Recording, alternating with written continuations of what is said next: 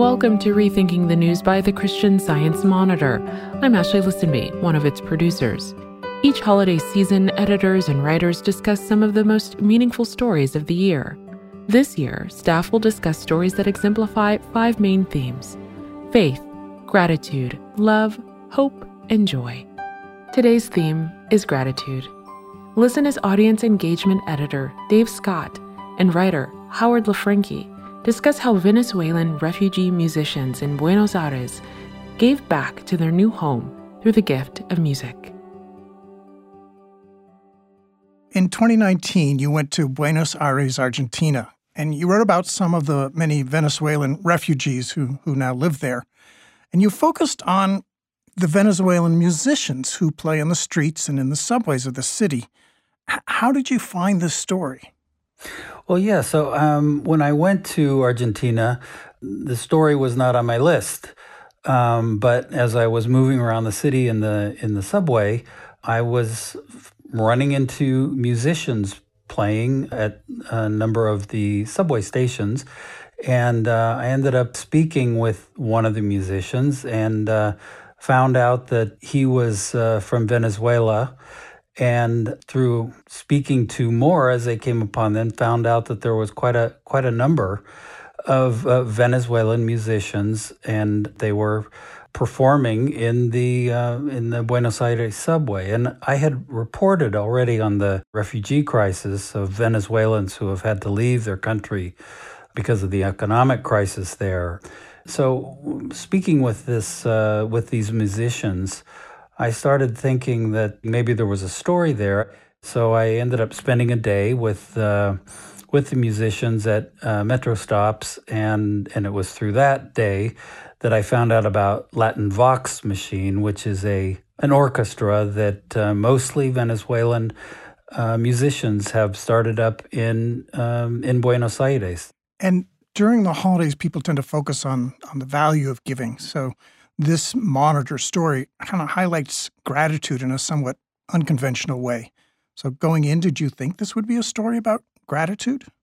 No, really not at all. Um, I really saw it as kind of a, you know, an economic story and uh, um, refugees around the world. But as I, especially that, that day that I spent in the subway with these musicians, and I and I really saw the kind of the two way street of of gratitude people of Buenos Aires, they would stop and listen to these musicians. I spoke with a few of them, and so many of them said that they felt that this music was was a gift coming to them. They, I, I remember in particular one woman who said that she got to the point where where she as she came home from her workday on the on the on the subway that she she hoped that the musicians would be at her home uh, subway stop um, that they brought something really uplifting to the end of her day, and um, I had I had spoken with a number of the Venezuelan musicians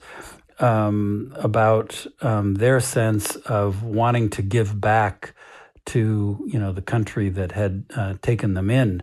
But it was really the when I started talking to the Argentines and their sense of of the gifts that these refugees were bringing them and how grateful they were for that that really got me thinking that in a unusual way this was a story about gratitude. Mm. i love the quote in the story you have from omar zambrano who's the executive director of the latin vox machine. He tells you that um, people here in argentina have demonstrated so many of humanity's values toward us like welcome and solidarity. And in return we are giving back our music and our talents as a way of showing our gratitude so, why might Buenos Aires be an especially appreciative place for these high caliber musicians and their unique expression of gratitude? Yeah, I think uh, there are a number of factors going on. First of all, Buenos Aires is long known as the the, the Paris of South America. Um, it's a very culturally rich city. It has one of the world's great opera houses, a vibrant uh, theater scene. So, what uh, as it turned out, individually, the, the Venezuelan musicians didn't organize together to go there, but one by one, they were attracted to what they knew to be kind of an appreciation of the arts in Buenos Aires. I think something else that really struck me was that when I did this story, Argentina was going through a very deep, severe recession. Um, unemployment was high. Um, newspapers full of articles about falling salaries, people not a- being able to uh, feed their families or keep their kids in schools. Um, but yet, even in that atmosphere, these um, refugee musicians were able to um, make a living um, because they had come to a city that really placed a premium uh, and a value on uh, on the arts and on music.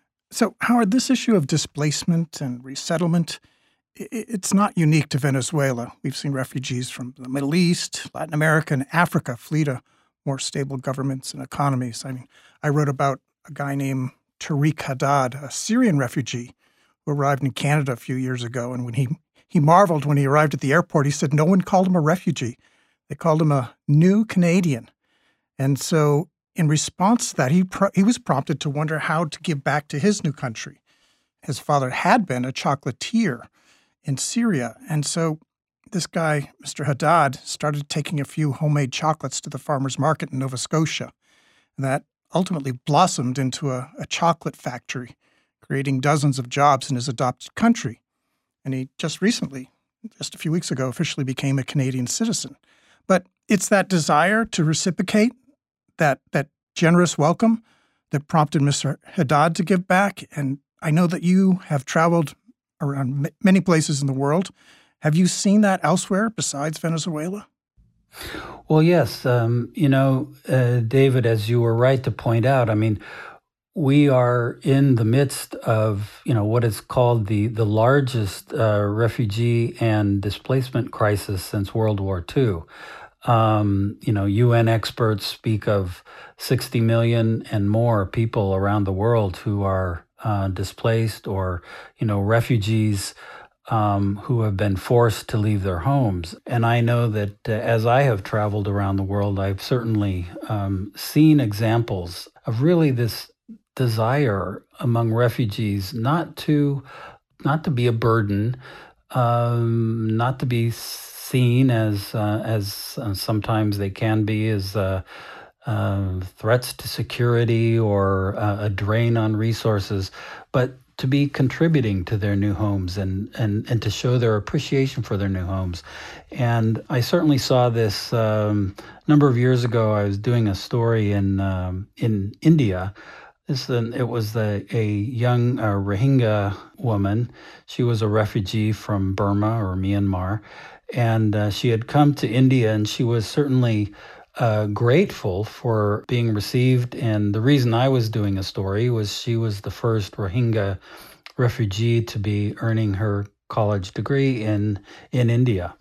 But it was also a very difficult time in India for for Muslims in general, for for Indian Muslims, and certainly for immigrant or foreign Muslims in the country. As as this young woman, uh, being a Rohingya, uh, she was uh, Muslim. And um, so she was facing some of those same uh, difficulties that uh, other Muslims in, in India were experiencing. But despite that, she she really was so grateful, really for um, what she was getting in India, um, this opportunity to complete her education.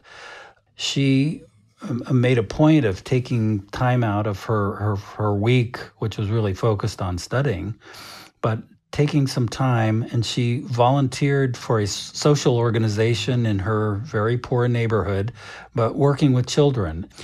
So I think, like the Venezuelans who were giving of themselves in Argentina, this woman was expressing this same same desire. I think that we see so often of of refugees who are enriching their homes in all kinds of ways. You know, research often shows that most of the common misperceptions about immigrants or refugees are just wrong. You know, study after study shows immigrants are more entrepreneurial than the native residents. They rely less on government assistance. than native born residents, and there's less violent crime in communities with large immigrant groups, even among those that are unauthorized immigrant populations. So I think it's probably worth remembering, especially in the US as, as more Afghan refugees are now arriving here. Um, that what you've seen in Latin America, especially in Argentina, that there's a genuine recognition of what refugees can bring to enrich a nation. You've been talking about how um, that Rohingya woman enriched India. And on the other side, you've got a genuine and natural desire on the part of refugees to express gratitude for their new or even temporary home by, by giving back, whether that's music or chocolate or helping children with their schoolwork. Well, Howard, in this season of gratitude and giving, uh, I'm an avid fan of your work, and I thank you for, for your reporting and, and for this conversation. Thanks for listening. If you liked this episode, share it with your friends, or even better, give them the gift of monitor journalism. Visit csmonitor.com forward slash holiday for our discounted holiday offer.